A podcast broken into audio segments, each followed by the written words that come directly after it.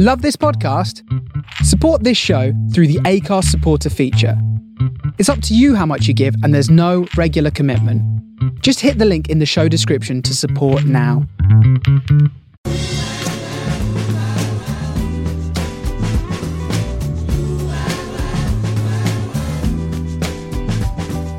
This is the Soho Radio Podcast, showcasing some of the best broadcasts from our online radio station right from the heart of Soho, London.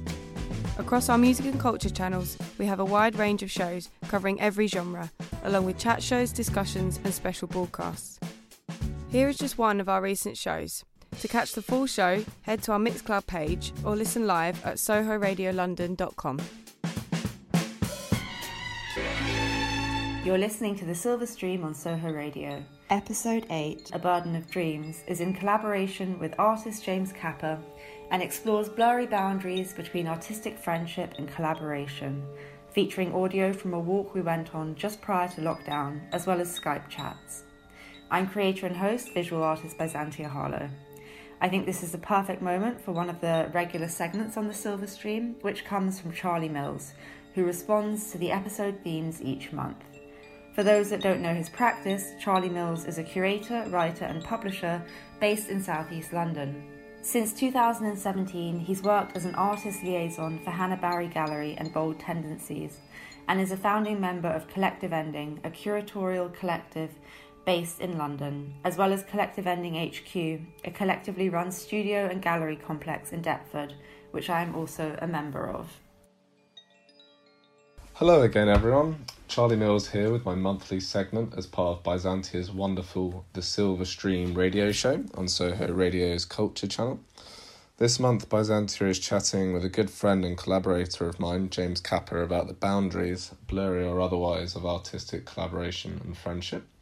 In ode to their insightful and honest conversation, I wanted to take a brief look at the work of a photographer that I was only recently introduced to during a studio visit with an artist friend of mine. The photographer in question is one Antoine d'Agata, a French photographer born in 1961, known for his dark and often depraved intermingling of life and art. Documentary photography that swindles a sweet spot between horrifying documentary realism and a somewhat animalistic personal death drive toward extended period of drug addiction, sexual agony, and emotional hardship. Fun. Before focusing on Antoine's work, it's worth noting the really rich genealogy there is of photography practices that look at just what Byzantia and James are talking about the blurred lines of friendship, community, and art, and where photographers really immerse themselves in the communities they're documenting and often engage in the same practices they do to curry favour and trust, or else simply because they're into it.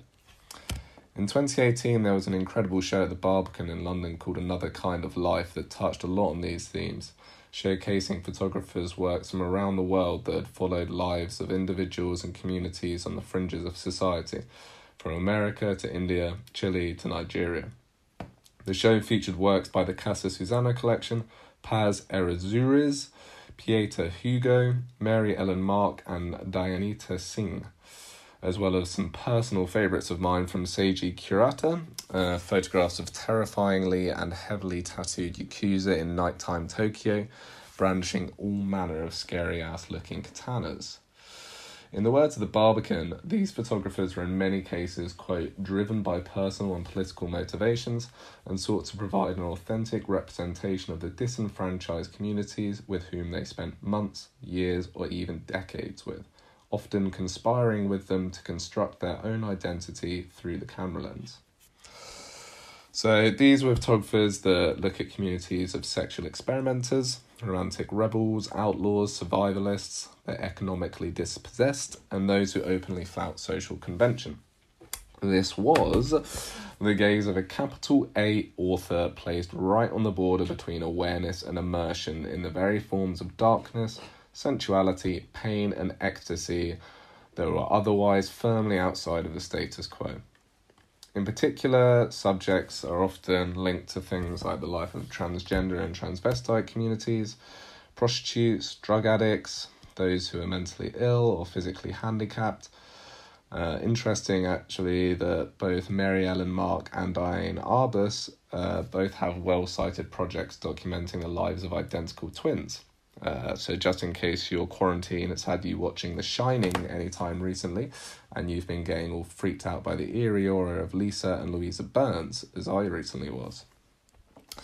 Anyway, the work of Antoine d'Agata falls sweetly in this lineage of photographers whose tendency is toward the more interesting, often troubled fringes of society, in particular those who really immerse themselves in the communities they are documenting and often become genuine lovers and friends with their subjects. Of course, it comes as no surprise that De was under the tutelage at the International Center of Photography in New York in the 1990s of his dual mentors Larry Clark and Nan Goldin, the former of which was the first real exposure I had to the work of eerie and menacing photo documentary art through his infamous portrait of youth culture in Oklahoma called Tulsa, uh, where he unflinchingly captures the overt sexuality, drug use, and violence that he himself was immersed, or should we say, immiserated in at the time. The latter, Goldin, responsible for some of the most moving and stark images of rural America in the latter half of the 20th century. In part, her most notable work, The Ballad of Sexual Dependency, which documents the post Stonewall queer subculture in America, as well as Goldin's own family and friends. Over the course of his over, D'Agata has grappled with personal drug addiction, and this has in part been informed by how intertwined it is with his work, though he sees it in part as a way to experiment and truly connect with the situations and people that he photographs. Marked by its viscerality, D'Agata's photography takes to capturing frenzied sensations and movements as he and subjects engage in drug use, sexual intercourse, or even as they experience the throes of withdrawal. Using a variety of photographic techniques, including long exposure, D'Agata hymns to the long tradition harkening back to Francis Bacon of disrupting what Deleuze and Guattari would call the process of faciality. Uh, so, a kind of increased focus on sensation, movement, uh, and placing an emphasis on the figural whilst resisting the figurative. Um, over the course of his career, D'Agata has composed many body of work, uh, such as Mala Noche, Hometown, Insomnia, and Vortex, uh, across countries such as Brazil, Peru, Nicaragua, France, Cuba, and Mexico. And his images are a total flow through pain, loneliness, and desolation, all the way to desire, passion, death, and the fragile line that unites and divides us all. In one particular project, D'Agata spent seven months cramped in a room with a crack addicted prostitute in Cambodia named Lilith, um, a series of photographs actually being named after her, in which D'Agata's own bodily experimentation and self destructive tendencies are depicted in various scenes of ravenous sexual intercourse and drug use with Lilith.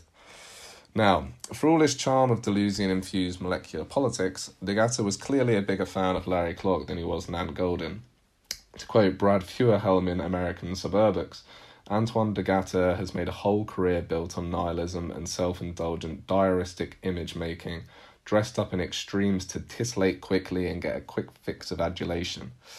In particular, there remains something deeply unnerving to me about his reduction of a major collection of photographs documenting intimate, sexual, and narcotic encounters he engaged in in Mexico described by his publishers as a quote increasingly sickening reality as simply titled quote Codex Mexico 1986 to 2016 as if it is nothing other than D'Agata purposefully tracking down the worst stereotypes of a whole culture and putting in a book under the name of the nation's would be photographic compendium of 30 years.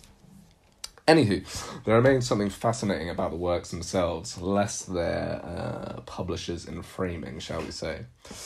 There appears in his enigmatic and visceral images something of what we like to call the ineffable, or as Simon O'Sullivan notes in his essay, the ethico-aesthetics of affect and the block of sensations, uh, itself clearly a reference to Deleuze's book on Francis Bacon, as a strategy for accessing that which is normally outside yourself that sadomasochistic practices, meditation, drugs, and so on, all in different ways open up these molecular revolutionary worlds. Whether or not this aligns with the Barbican's previously mentioned sentiment of photographers whom desire an authentic representation of the disenfranchised communities with whom they spent months, years, or decades is another question. And the question of whether D'Agata's practice is ultimately a liberatory or exploitative process for those whom, with whom he is immersed within is a subject of hot debate and continues to be so. In any case, I'll leave you now simply with a quote from Degatte himself, introducing the synopsis of one of his latest publications, Insomnia, and I do implore you to go and check it out. Quote The night, the sex, the wandering, the need to record not as a deliberate act, but as a flat pattern of regular and extreme experiences, a practice inseparable from a particular way of looking at life where the risk, the desire, the unconscious remains the essential elements. No moral attitude there, no judgment, but the need to explore some universes, share them through without any precautions. It is a passage to the act of writing, to the verge of extinction, enjoyment, and death. I like the idea of people having a expected um, sort of stereotype of what they think someone is or what they think something's about, and then you kind of playing into that, but then um, kind of lampooning it and breaking it down. And I think it can be very powerful to, you know, parody, not in like a, a, a very obvious way, but in a kind of subtle way, can be an extremely good tool. You know, I'm talking about playing with the idea of stereotypes. Let's talk about the whole male female stereotype that oh and let's talk about the whole artistic couple stereotype i'm joking but let's talk about this idea of the public and private come on it's an interesting conversation yeah i mean it because it, artistic practices are played out on instagram now there is no public private anymore you know, in anything. And also, it's also a mesh because our friendship groups become our collaboration groups. And there's something I want to read. I did an interview with Hector Campbell for the Absinthe publication, the first one that you were the curator of, and I talk about here um, my my thing about collaboration, and he asks me Collaboration plays an important part in your artistic output, and you regularly work with filmmakers, cinematographers, songwriters, and composers. How do you approach collaboration? Is it hard to rely on others to enact your artistic vision? And here I talk about collaboration with people that I know really well, and I just want to read it out because I kind of think that we have collaborated kind of unofficially on quite a few things. Um, so I'm going to quote myself here. I usually collaborate with people I know very well, current and ex partners and friends, and it's a joy, especially the ex boyfriend collaborations. There's a feeling of wanting to make something perfect because the other life collaboration you worked on together didn't go to plan. I'm not very good at keeping clear boundaries and like to pos- position myself in the middle.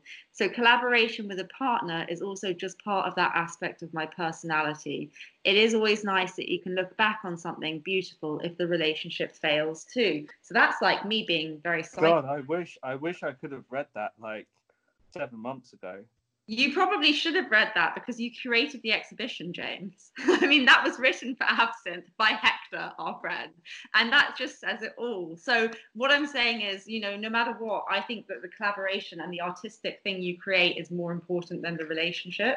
And for me, that's why you and I will always be like good friends. Because whenever we have arguments, and we do argue like really badly, as soon as we start talking about work, we will instantly get onto a common ground and like be able to communicate well because artists have this like second language which i think is their language of talking about their work and that's like some kind of universal thing um, that like usual life dynamic and like the petty bullshit of being in a relationship doesn't erode and I think that is really nice. And that's why you and I will always be friends. Right. What would our collaboration look like? Well, there would be a physical journey. We must go to somewhere where it is a source But of. I'm the thing is I I'm very into outer space. So for me, any kind of physical journey, it's like we really need to go When off planet. And why does it have to be in- uh, physical? When you're interested in outer space, what do you mean? Astronomy, astrology, like the planet. You know, I well, yeah. If I was to think of like a journey, Well, the Silver Stream is a journey through ideas, so I But love where, a journey. where, where the, the first ever telescopes were developed by um, in religion, weren't they? They were. There's a very religious sort of undertone to it. Like it was like the Pope commissioned a number of great sort oh, of look at the like observatories, no, oh, I don't know. studying the sky. Well, they used well before that, astrology and astronomy used to be linked, but look at the butterfly. That's a butterfly. classic Oh my god, common butterfly. it's you're so. Oh my god, that just sums us up. I'm like, look at this beautiful. bu- Oh, it's just a common, classic We have, many of them in. Kent. I mean, look at the, the many thousands of bluebells that we're looking at. Um, insects have been the longest living sort of creatures on the Yeah. planet. They Yeah. were around uh, when the dinosaurs were around, hovering around Triceratops shit and uh, sucking on the veins of of, of uh, Stegosaurus tails. Mosquitoes. Uh, mosquitoes. If you Um, believe in dinosaurs, I think they could have been dragons. well, Maybe they maybe we they have, we have a thing we have a thing here in London, Byzantia, called the Natural History Museum. yeah, maybe they put You know, maybe maybe we should do another episode there, and like I can talk you talk They- you through every fossil, and you can give me the back chat on it. No, but The, you the conspiracy theorists' Because point of perspective on they a on a Stegosaurus tail. they could have put the skeletons together in a weird way. You know, they didn't ever find like whole ones. They found bits of them. So who's to say that they didn't have? They couldn't breathe fire. You know, dragons. That's absolutely untrue. In North Dakota, where you have these incredible uh, geology uh, formations of sandstone, very soft sandstone. It Oh. preserves full Tyrannosaurus rexes. But to say they didn't breathe fire? In every kind of culture, you know, historically, they had depictions of these fire-breathing uh, dragons that could fly that looked like dinosaurs. That's all I'm going to say on the matter. Um. anyway, so what would it look like? This journey. Why does it need to be a physical journey? I mean, firstly, there's A journey through an the area, mind. an area also, of interest and don't research. you think that artworks are all like all means and like portals to another world? And so, just standing in front of something, you can physically like traverse time and space because you can be transfixed by an artwork. You kind of lose all sense of time looking at it. Yeah, It takes you um, to a different place. So this kind of journey doesn't have to if we literally doesn't have to be so we fucking follow- literal, if we were James. to- if we were to follow the Serpentine Gallery's guidance for what the future of art would be, we'd all have um, virtual reality goggles on. God, I'm not talking about that. I'm talking about the experience of standing in front of something and being transfixed and moved. I'm not talking about VR. Again, too literal. I'm talking about like the Well, I mean, the experience of art- how you art- encounter the an art has to come from something, doesn't it? It has to come from an idea, or it has to come from some research. yeah. And so this is a primary. Well, I'm area. very interested in the moon, as you know, as a symbol. yeah. I suppose I'm also very interested in like very, very deep water because we know more about outer space than we know about very, very deep water. So maybe some kind of submarine could be cool. Again, that goes back to the life aquatic. Could you make us a submarine? I could certainly have a go. Let me tell you about my boat.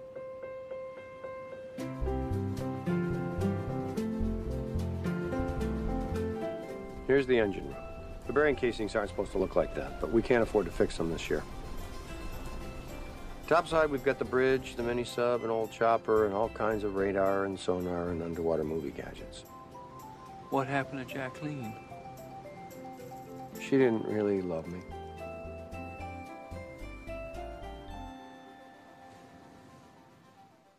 I think there's something that you have been interested about, um, and Which it's way? very interest- is, is something that is core to your work, Yeah. and um, and it it uh, it is in some of the most interesting places on the planet up here.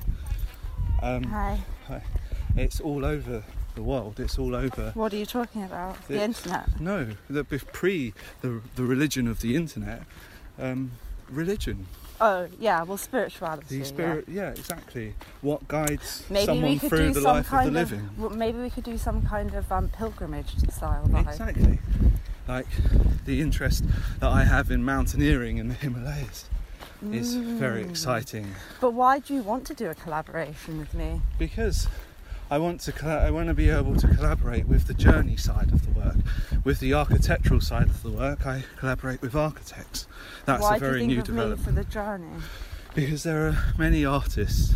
You being a good friend, and that also have this interest in research Yeah. and research made mobile is some of the most produces some of the most stunning work that you How can do ever you imagine. made mobile? Well, research via the oracle, which is the internet, or something that you occasionally refer to as the oracle, is very Right, I is a very dry, things as the very dry way, very dry way, like, which is the opposite of what the oracle should be. should, be a, should be a great place of, of joyous moments, you know. Oh my god. Um, but um, no, the, the dryness of internet research when you can have Yeah. the reality of what we're all understanding right now in this time of lockdown, being stuck against understanding? computer screens Yeah. and trying to understand the world from the point of perspective of a mouse stroke.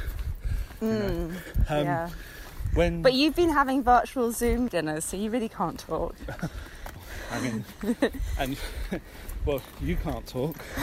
Um, phoning me up in absolute mess. I know, I wish to try and convince me to do this talk with you today. I wish I had recorded me having a meltdown. It was gold. Um, I wouldn't say gold. I would say it was quite dramatic. it was radio gold. It was. It was on. dramatic. You And what did you say that I shouldn't? curling. You said I shouldn't use my experience as. What did you say? You said something like you shouldn't be using your personal experience in your work. But I No, think I've that's never very. said- I've you never said that said when I that. said I should be recording my meltdown. You were like, you shouldn't be using. Well, I mean, there's a difference between raw information and information that has somewhat been thought about before it's, you know, Yeah, but I like those moments into of reality. reality. Yeah, stream of consciousness. I love that. your stream of consciousness will always be going on a journey where you'll constantly be operating off an organic horizon to try and achieve some sort of research, to understand something, to bring a great piece of everything's work home. research for me. Everything's my work. You know, there's no separation for me. I know, but travelling whilst you're doing this and But maybe this is the On a journey collaboration. Through we are literally walking, having this conversation, being transported to like ideas, and so maybe this is the thing. Is this the thing? Is this the collaboration? Well, it's the early days of understanding whether we actually benefit from the idea of it. Mm. I mean, what can I bring to your practice? You're like Well, no, a the, macho male the practice would come to you and it would supply you a wonderful vehicle. To, Although I'm very good at making like a environment and making something that like trans I don't know, making something feel a bit kind of magical, I suppose. I had a really exciting conversation with the architect Thomas, who I'm working Oh with. yeah, let's go into that. He was saying to me that our new piece of architecture that uses uh, 3D scanned objects that have then been robo robotically formed in steel sheets to create the exoskeleton and uh, outer elevation structures of this pavilion we're making Yeah. studio. He's saying, well, You're making a walking studio yeah, it's called using robots doing stuff that robots have not done before. yes. But may I add the cat flap that you added into this design for Onyx, the cat that I named, by the way. Um, can I just say that cat flap is too small? We we decided together when when we were in a good place. The name for Onyx. I came up with Onyx. small furry son, I came up with Onyx. quite frankly abandoned. oh my god! How personal do you want to get? Very. Um, Outrageous. but wait, I named Onyx, but the cat flap is far too small on that structure, James. It's not small. Well, it depends how much food Onyx feeds himself because But he misses his mother. flap is.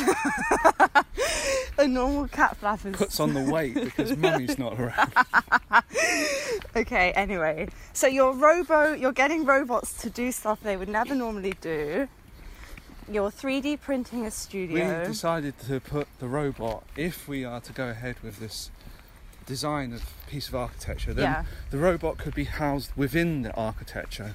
So as one What? moves through these various different areas of research and journeys through cities and landscapes, junglescapes and mountains, that if they see something that fascinates them, they can 3D scan it and the robot can record it into the still, and that becomes part of the architecture that hosts them in their studio. So a within- studio walks around through weird places. that organically changes as the artist's research develops.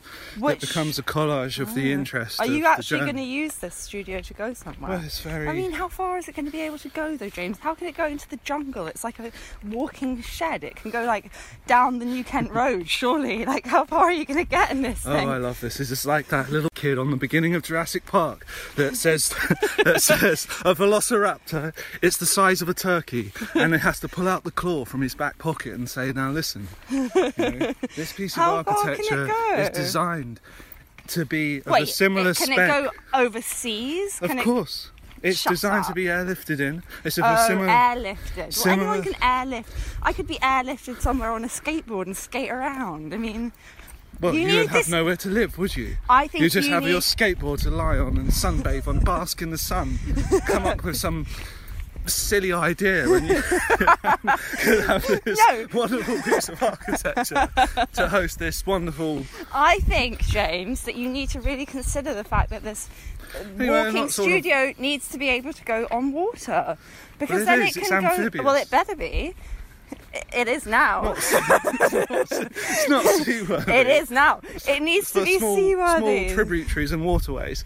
So what? Okay, so so someone, an artist, is doing a residency in the Amazon rainforest, so they get airlifted in in their studio. No, I want to talk to Henry Hudson about a painting project where Right. he has this wonderful machine that's painting paintings from what he paints on his iPad. yeah. and he can come on this expedition Yeah. and paint these junglescapes because that's much So you're going to go to the jungle that's a it. lot about his work he's got lots of junglescapes Well, when do I get to go in this thing? When do I get a spin? Can I just finish my story? I want to make this like beautiful crop circle inside with all these molten meteorite sculptures. Like, yeah, you could definitely do some hydraulics on that for me, but that would probably be more of a favour. And then the other thing, absolutely outrageous The not other taking thing this is- seriously the other thing is like This again is another lunar landing, another lunar landing style exhibition. But I was thinking you could create like a sculpture that looks like the lunar rovers. Is that what they were?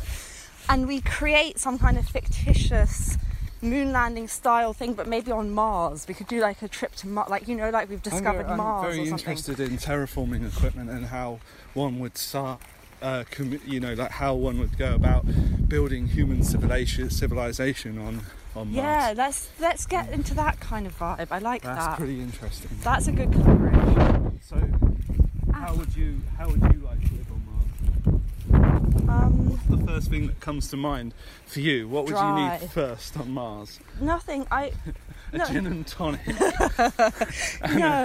a certain DJ. Oh my god, shut up. no, I would love to be on an absolutely different planet to on that your DJ. own or with people? I would love to look back at the Earth, and I think that Earthrise photo, which was the first look back at Maybe Earth. Signs of the ball. Yeah, I know. that first photo, the Earthrise photo, do you know the one I mean, where it showed the planet uh, uh, Earth from the moon? I think, well, the first one was from a spaceship or something. But it was the first look back at our planet when we weren't on it, if you know what I mean. Like it was this reflexive moment of looking back at ourselves in this sea of darkness, and our planet looks like this beautiful oasis. If you believe that the photo is real, of course, there's a lot of conspiracy theories about that, but I think there would be this amazingly freeing thing about like getting onto a different planet and looking back at yourself. So yeah, when we were walking and I was talking about the Earthrise photo, um, I got it wrong. It's actually called the Blue Planet, and it's this image of the first image of the whole of the Earth taken from space. There's this really nice exhibition text from this exhibition called The Whole Earth, California, and the Disappearance of the Outside at the HKW in Berlin. And I want to just read part of the text because I refer back to it a lot and I really love it. The image of the blue planet reverses the relationship between interior and exterior space. As the expansive view into outer space turns 180 degrees, it focuses back in on the planet from which it was originally cast. The planet now appears as the horizon of our view, and is paradoxically both that which we behold and the place from which we behold it. It appears to us as a complete entity upon which we can gaze from outside, then shows us as part of the system in which all things are interconnected. It calls forth a new planetary consciousness and awareness of the big picture. The Earth as a whole has moved into the field of a new and permanent visibility and is now part of a global, media defined present. Yeah. There's something about like like right now we can see, where are we right now? We can see like so We're far. on the North Downs looking at the Pilgrim's Way. Oh, nice. That's the. That's It's just building, and in the amazing to distance is the see, isn't it? Downs. It's amazing to see that way far. There's something about seeing far that is just really freeing. And I think if we did a collaboration, I would want it to feel like this for people, where it's like expansive, like you can see really far, even if we created that. And monumental. But I want it to be indoors, so I don't want it to be like an actual like land art style thing. But I want to be able to create this feeling would you want it indoors, indoors? because I want to create this feeling indoors. Because then it's playing with this idea of never create- artificiality and all of this stuff. Well, you could, couldn't you? Because Lunar Water created a very weird experience indoors for people. You can, you can do something weird. You can't create the noise or the sense of smell. Well, you or the of- can. I've done lots of stuff like with scented. I mean, you can, but I think it's interesting because it's. I don't know because you can't get the because the sublime outside is never going to be captured by an artwork because people can just look at this and Well, like, this is why all these discouraged, can any artwork be as good discouraged as this? monumental sculptors of the eras because of being macho male artists have attempted to try and Yeah, bring this sense of But it's impossible. beauty You can't- and We were talking on the walk and we spoke about these kind of land land works and I was sort of like joking about them being these big macho kind of things. Um, but I know that they are things that you like. And I have a feeling I'm going to ask you what your favorite artwork is, and I have a feeling you're going to say Spiral Jetty. Am I right or am I wrong? I've I've been to see Spiral Jetty. Walter De Maria, the Lightning Fields, also a place where I visited, I really want to see that. and that was kind of what I was explaining on the walk as a monumental work in the landscape. Hmm. Um, Michael Heizer has always been a very um, influential artist. Um, City in uh, Utah, uh, Drag Mass, it has a big relationship to what we were talking about um, with uh, Fitzcarraldo, Werner, Werner Herzog's film with the dragging of the boat over the mountain. Uh, Donald Judd Studios were a massive influence, Spring Street in New York, and also Marfa, which is an incredible place. Uh, Chris Burden, Well, I want to see the Marfa lights. There's this phenomenon there of the Marfa lights that are meant to be UFOs. no, yeah, we went to have a look and I didn't see any, but there were people out watching. Uh, Chris Burden, uh, Flying Steamroller, and Samson. They're like major influences to um, to me, and then a, a friend, Richard Wilson. Uh, his work, Slice of Re- Reality, which we actually uh, we we passed on our boat. Um, there's David Smith's Letter, which is an incredible sculpture when it was made in the 19, I think it was 1950, late 50s. Uh, Caro Moore and Chadwick for for for what they were um, as well. Um, uh, Barbara Hepworth, the British sculptors, um, and I suppose there's there's yourself, and um, there's Luna Water Tarot. What? Shut up. alongside a number of friends who are living You're artists just saying today. You're just saying that because we had a Skype argument a second ago and you're trying to be nice now. we always have these big rows over nothing. Anyway, carry on. I'm interested in uh, land art, but um, I think it's um, Michael Snow made uh, an incredible film uh, which is all about landscape, and he he Mm. built a machine. Um, and this film's probably about uh, three and a half hours long. I actually went to the BFI to watch his talk and um, and the and a screening of this film. I forget exactly what it's called. David Smith is a very No, I agree, I agree. the history of Yeah, I know, I know, I know.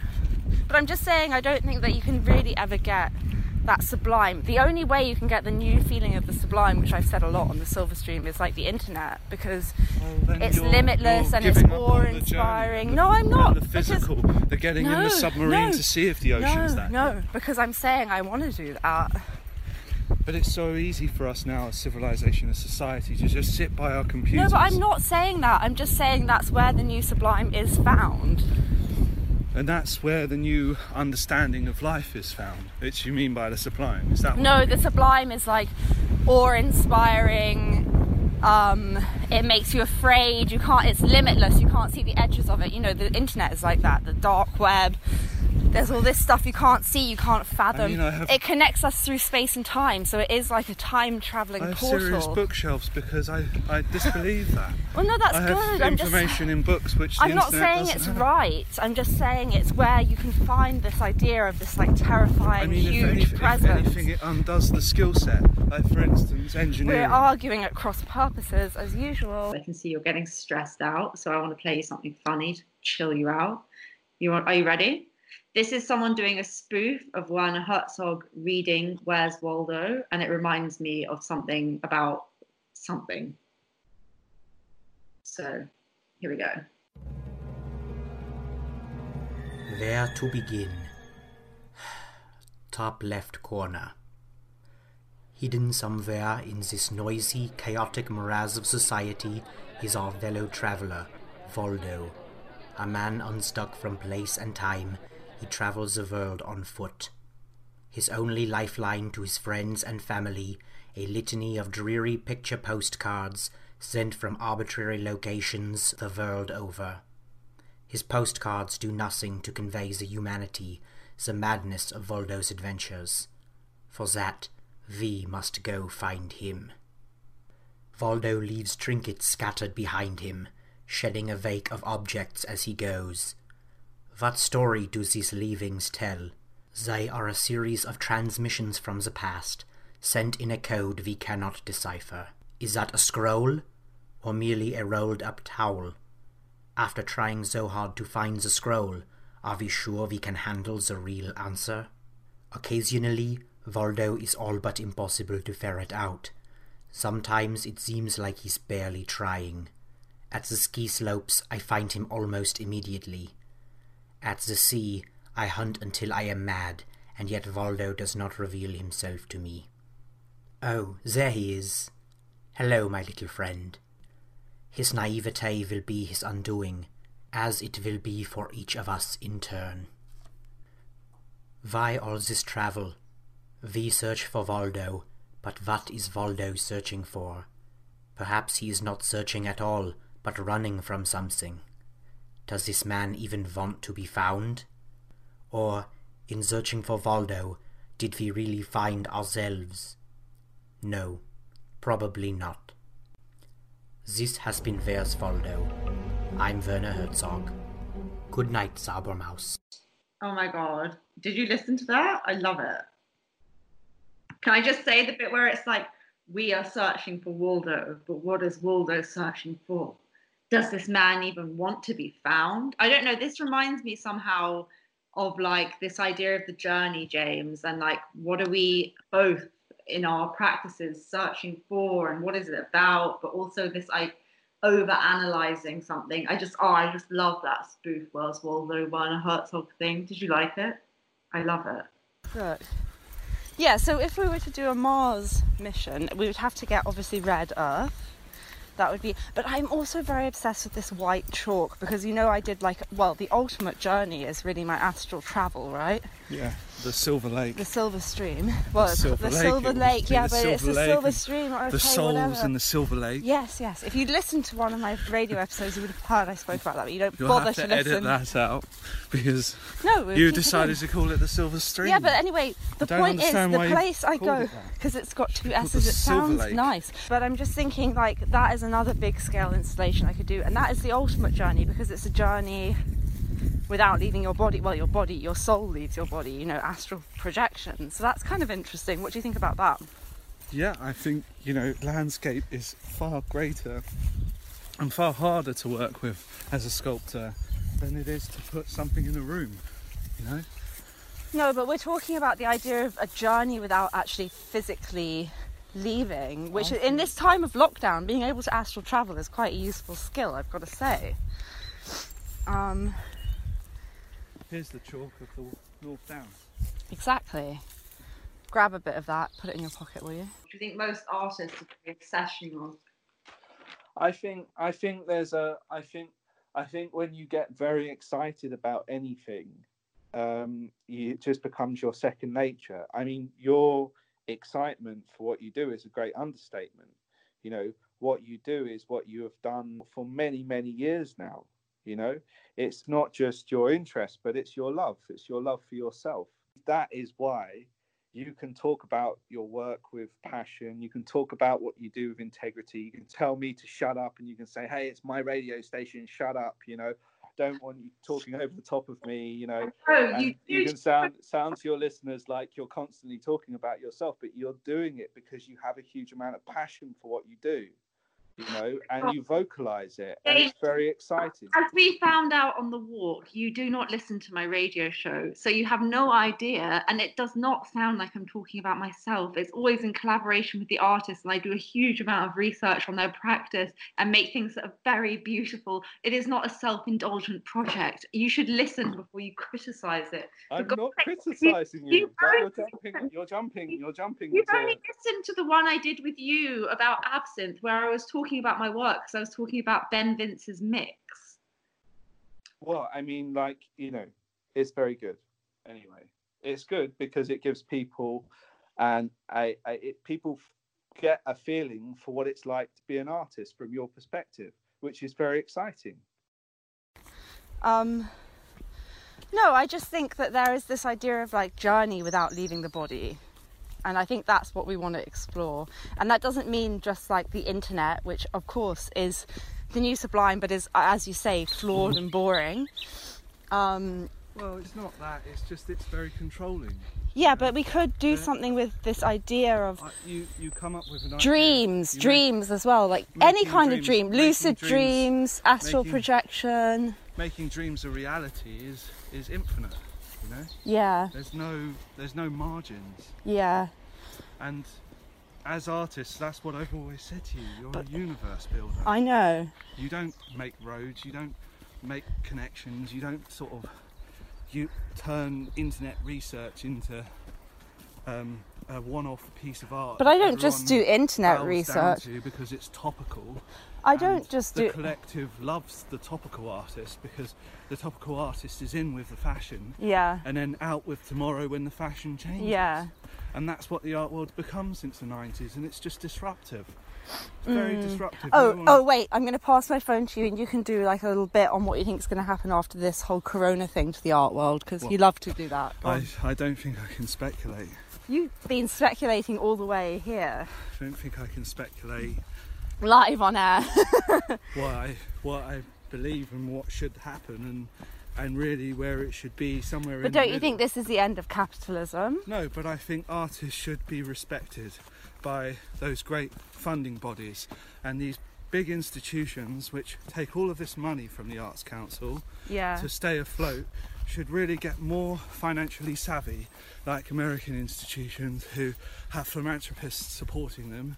Artists at this point in time are absolutely desperate, and to receive 12 not even that, No, to £2,500. £2,500 maximum from the If Arts you're lucky Council. enough to get it, we both If applied. Let's see. it, we should get it. Council's We been- better get it. when the Arts Council's been given 170 million is a little bit unfair because we're we're where the art comes from, you know.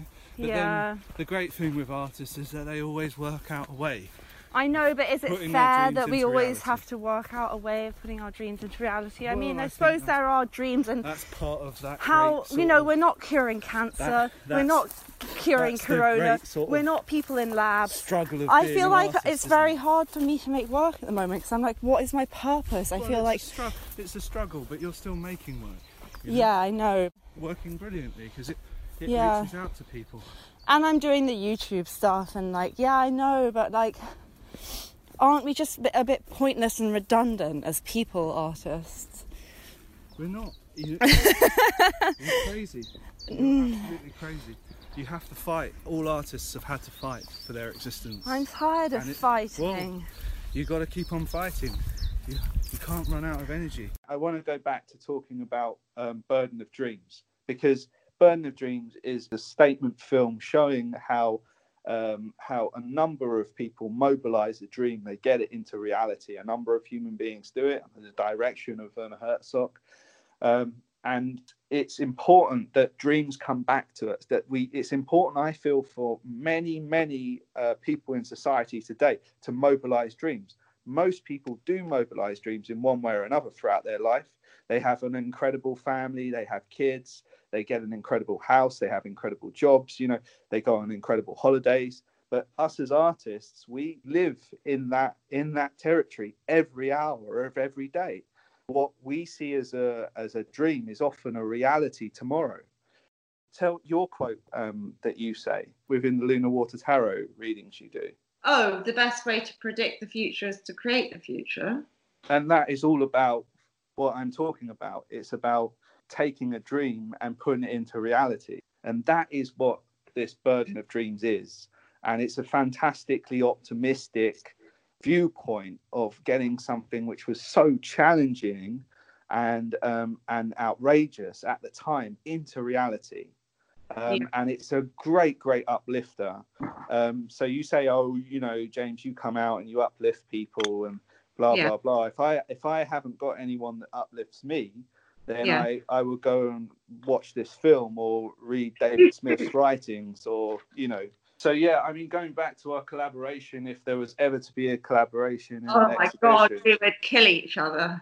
well, I mean, you know, I think, you know, there's definitely a possibility in that. There's definitely a possibility in someone being left on Mars and someone else going back to tell the story.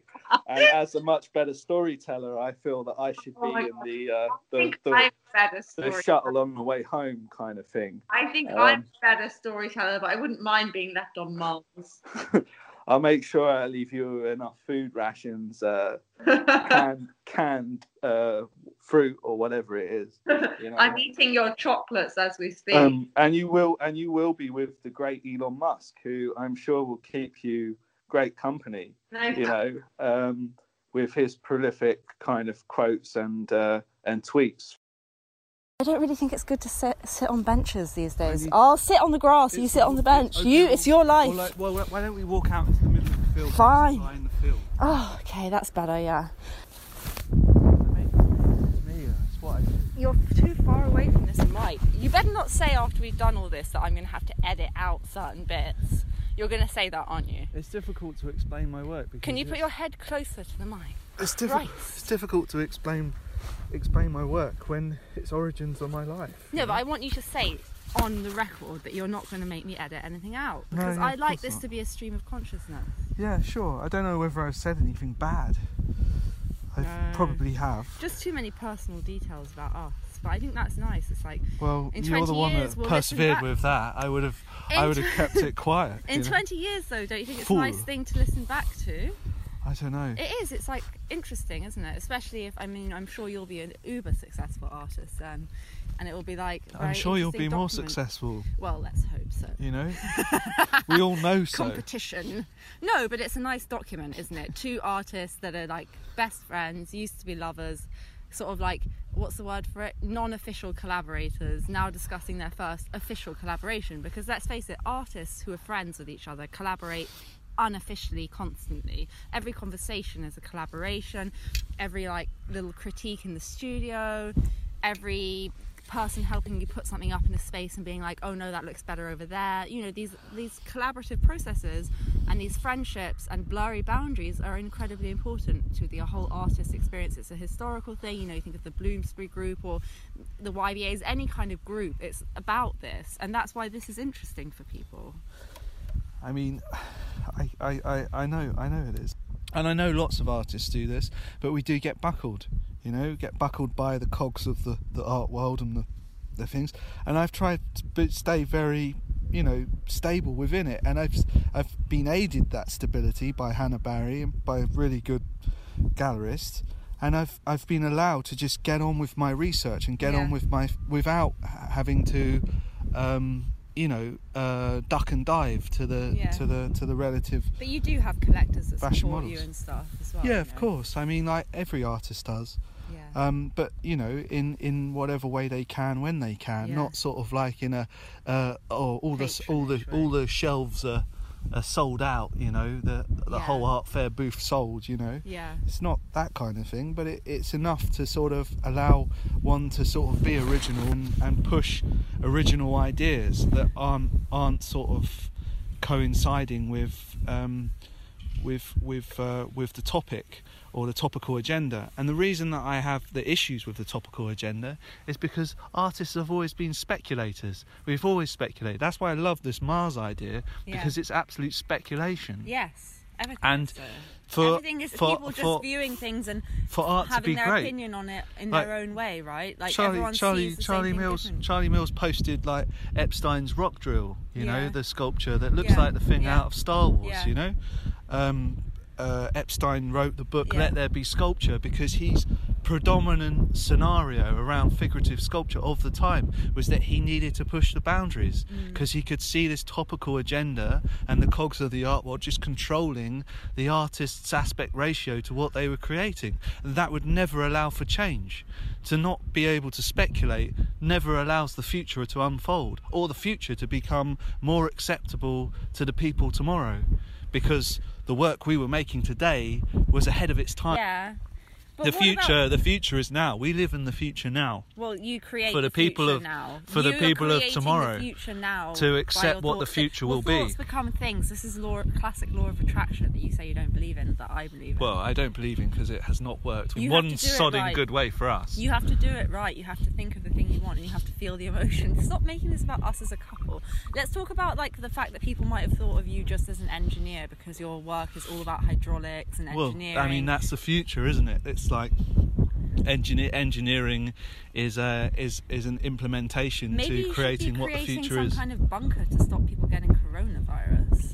But I mean, then that's topical, and then and then that's that that clearly would fit in with the collective's agenda to sort of Yeah. See that think of all news news media is processed in the right way into artists- collectible artwork. What do you think of all the artists who are doing like a kind of response to coronavirus in their physical artworks in some way? Obviously, I did a radio episode, but that was more linked. You haven't listened, of course, but it was more linked to my interest in have, uh, spirituality. But like, what do you think of the artists? Who I have like, admiration for you know it's important that everyone everyone has a and I have I have a response as well. With, a- you know I have an education program which allows that allows for certain areas of this to be covered. I mean, we, but you find you find these areas within your own personal coding, within the within the iconography that you are. You don't change your you don't change yourself to to to op, to to work um, within that scope. And I think people that are finding ways to do it, are, it's it's it's incredibly admirable. So we're going to do the Mars as a collaboration. Where but are we gonna must show think. You must think of the future. Where are we gonna one show thing. this? One thing. Where are we gonna show one this thing. Mars one project? thing that is good good for now around all of the corona that's going on and all of the the COVID nineteen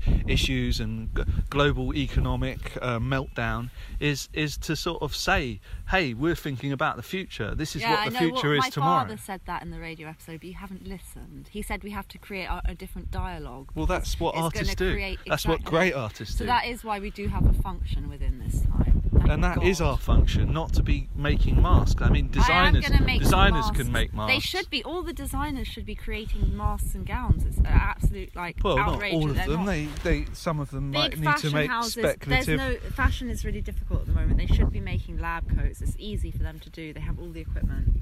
Well, Anyway, I'm gonna make some masks for myself because why not? Like I can do that, and friends as well. I mean, I don't mind doing that. It doesn't impede on my own artistic practice. I used to do fashion. and you, you did do fashion, yeah. I think I think you have to. I think you have to bear in mind that the future is more is, is incredibly important. Getting to the future is something that we're all equipped to do, and where we can help, we should help, and that's and that's what we do as human beings, uh, empathetic human beings anyway. Yeah. Um, but the future is incredibly important, and that's where the great artists have always been the speculators that have wanted to collaborate with the people that they can bring in around them right now Yeah. to um, look at a future for civilization or a future for any you know any kind of orientation of emotional feeling as well as well as engineering as well as as well as the the, the great aesthetics of tomorrow you know it's always been ahead the fashion the fashion fashion follows its its predictions Yeah, art, yeah. art art does not have a prediction to follow it follows the great artists who think of the future today make the future today for tomorrow Yeah, but they also key into a kind of collective zeitgeist, unconscious thing. That's also the artist's role. Well, And that's mean, why sometimes you know, artists do because it's not just as, as simple as oh, it's just a fashion thing. Because sometimes artists are, you know, on different sides of the world and they're in different contexts, but they will draw on the same thing, and that's the collective unconscious, and that is interesting to me. So I don't think it's like all oh, like Well, oh, it's a how sign. It's a sign. It's a sign of. It's a sign of the times. You know, it's a sign of the times Yeah. that it. Uh, But and all and in the is in the defined in, by its time. Of course it is. You We're- just can't we're- necessarily see we're- it at we're- the time. You only see it when you good look good back. art good artists are reporters of their Oh, time. God, we just literally good art- scream over Good each artists other. are good artists are reporters of their time. Great artists are speculators of tomorrow. This is why we're going to work as a good. Do you think we'll be able to collaborate? You have a massive grin over your face. like you're not like you're not you're not standing there with a baseball bat. Do you think that we would be able to collaborate successfully on a project, or do you think you would just take over and be like domineering and annoying? I think I think you more have the potential to take over and be a domineering bitch or whatever about, about the colour that something should go. You know, I've got this. I want to powder coat this two zero zero two, and you're like, no fucking way, it's going the same colour as my lips. I'm like, oh god, it's going to look That like is one another massive fanny. really macho male artist sexist thing to say. Can I just say, like, it's good that I know you're joking, but you really want to watch that with the type of work you make. Well, you know, Talking to your it's not- ex it's about not gonna her fucking lipstick. happen. Oh yeah, because I'm just this like bimbo that wants things to match my lipstick. Good one, James. What a great way to come across. No, no, we. I, I like the idea. The terraforming idea is very important, and it is it is of tomorrow. You know, there was that whole sort of thing that you had to apply for a one-way ticket to Mars. Do you remember Oh, that? yeah. I don't know. We need to sort of look into that because yeah, that was, look into that. and um, you know that Would you go to Mars? If all could? ended up Would you go? turning into a bit Like of a. Fire It was like a hoax, wasn't like it? Fire Island. That- mm, oh yeah, well exactly. I just want to make something that's an experience for people that transports them somewhere else without there being a physical journey. Just in their being somewhere, they are transported somewhere else. They're experiencing things differently.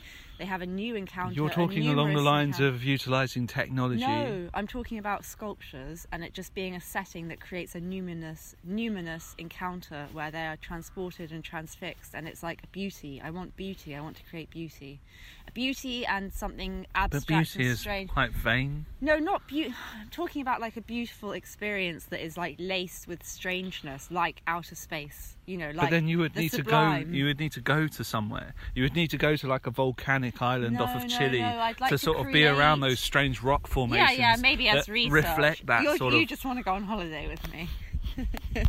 we can do a research. We must trip. go on an expedition. You can only reach that uncanny uh, aesthetic by being on that volcanic rock in the sea, in the Pacific, Well, it certainly helps. looking at the the, the lava wanna go on holiday. formations and how the thing. you've been in self isolation too long, and you just want to go No, not at all. I mean, like, you have you have to you have to consider these things. Yeah. And your astro traveling dreams will become that much more vivid if you decided that you you would go to the foothills of the Himalayas Okay, fine. We can maybe go to the Himalayas. and you seem to the to the, Himalayas. volcanic island off of Chile. And the um, the the great salt plains of, of is it is it Peru or am I completely wrong about that? I hope no, you're wrong. No, I, it- I am like wrong. It's not idiot. Peru. It's like oh, the it's Bolivia. plains- Bolivia. Yeah, there was a radio episode. Rob Lai went to the salt plains in Bolivia, and it was this very because that's interesting because it's where all the lithium is, but also salt. Well, it's where they they they, Can they actually have Can the I military speak? Pointing guns at people's heads, to dig the lithium out I the mountain. Speak? Lithium is used as like a green technology, and salt spiritually is seen as something that cleanses the earth or cleanses your spell. So it's interesting that this lithium exists in this salt plain, almost like nature is pointing to the source of the solution. It's very interesting. I did a radio episode about it. Nature rewards the brave with Rob Lai. You should listen to it. I can't believe you don't listen to these episodes yet you claim to be in love with me. It's very strange. But anyway, yeah, I would like to go to we those have conversations like this, by the way, listeners. We have conversations like this. Yeah. Um, So? pretty much every day. So? So? So what? Well, I let the listeners make their minds up. What do you mean? What's that supposed to mean? anyway, this is probably a good point to leave it, unless you have any other macho male artists like sexist comments to make or like Well, I mean, I, spend most of my time holidays. hiding away so that I'm not being accused of, of this macho male sexist you're artist. You're actually spend a most of my time hi- hiding away in my in my studio, keeping a low profile from these uh, from these heavies moving through town. You know, No. rumbling all the bricks in my studio building as they uh, position themselves in the various institutions um, around the world. You are a very supportive male artist to your female contemporaries. I bloody hope so. You are. Um, well, I think that's that's a wrap. Our collaboration is done for the first beginning stage, and we'll see you next time in a massive space with a full Mars extravaganza. You've been listening to the Silver Stream on Soho Radio, and now we've just got time for our final feature coming from Hector Campbell, who'll be giving us his monthly art recommendations. For those that don't know, Hector is an art historian, writer, and curator based in South London. Hector is a regular contributor to FAD magazine and has written for publications such as Assemblage magazine, 55 Factory, Arrested Motion, and Pure Filth, as well as numerous galleries and artists. Hector is a founding member of Collective Ending HQ, a collectively run gallery and studio complex where I am also a member, alongside Charlie Mills, who we heard from previously. Hello, my name's Hector Campbell. As regular listeners to this show will know, my normal contribution involves exhibition recommendations. However, due to the current lockdown and closure of all galleries, I'm going to be doing something a little different this month. While many galleries are offering online viewing rooms and virtual exhibitions, I personally prefer to wait this period out until I can once again see and recommend physical exhibitions, as there can be no real substitute for seeing works of art in person. One source of content I have found solace in during this time is podcasts. And while art is a visual medium, there are many podcasts that provide interesting insight into artists, the art world, and galleries without relying heavily on visual source material. Therefore, I'm going to recommend four podcasts that all provide engaging art based discussion. And while I would recommend you familiarise yourself with the work of the artists or projects featured, it is by no means a prerequisite to enjoying the podcasts themselves. I should also say that all of these podcasts will be available via your usual podcast providers Apple Podcasts, Google Podcasts, Spotify, etc. The first podcast I would like to recommend is To the Studio. Currently in its second season, To the Studio, hosted by David Auburn, himself a painter and MA graduate of the Royal College of Art, takes you inside the artist's studio. As each episode, David sits down with a contemporary artist to discuss their life and work through the investigation of their studio practice. David is an extremely competent host, and the podcast managed to offer in depth insight into each artist's output and means of navigating the art scene. My particular favourite guests have included Victor Seaward, Beatrice Lettice Boyle, Ray Hicks, and Francesca Blomfield. The second podcast I'd like to recommend is Chats with Artists in Lockdown. This relatively new podcast is hosted, hosted by the painter Emma Cousin and directly engages with the current climate created by the COVID 19 pandemic. Emma chats with artists and art world practitioners about how the current lockdown has impacted their lives and their work, and how they are dealing and coping with the strange situation we all find ourselves in.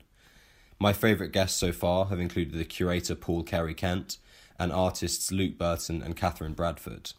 The third podcast is the Delphian Gallery podcast, which just premiered its 25th episode. This podcast is hosted by artists and Delphian Gallery directors and co founders Benjamin Murphy and Nick J.S. Thompson. Each episode features a conversation with an artist, curator, or gallerist and delves into the guest's work and experience within the art world, as well as featuring quick-fire hypothetical questions such as if money were no object, what would your dream project involve? As a writer and curator myself, I particularly enjoy their interviews with curators and gallerists, such as Kate Mothes of Young Space, Ellie Pennick of Guts Gallery, and the Silver Stream's own Charlie Mills. The final podcast I would like to recommend is the Artfully podcast, hosted by artist Elizabeth Power and writer Jesse Hilcox. Artfully aims to revisit the history you thought you knew or always wished you did, and each episode features art world news and gossip, exhibition reviews, regular documentary recommendations, and an Artist in Focus segment, which in the past has included artists Louise Bourgeois, Jean Michel Basquiat, Tracey Emin, and Robert Rauschenberg. This podcast offers a brilliant overview of current art world happenings and exhibitions, as well as a good art history primer on many movements and artists.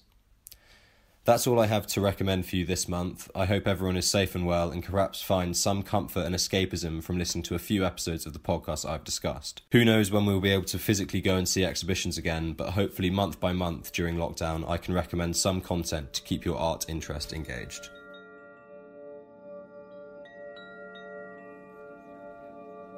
Do you want to say goodbye? Yeah, no, uh, thank you for listening, and thank you for having me, Byzantia. No worries.